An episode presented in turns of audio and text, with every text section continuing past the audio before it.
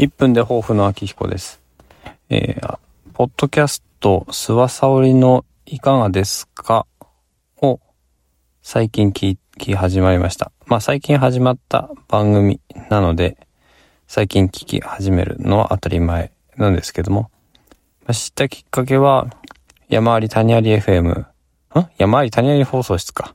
えー、から、えー、で、ゲストで出ていたのを聞いて、すごく楽しい方だなと思って、えー、聞き始まりました。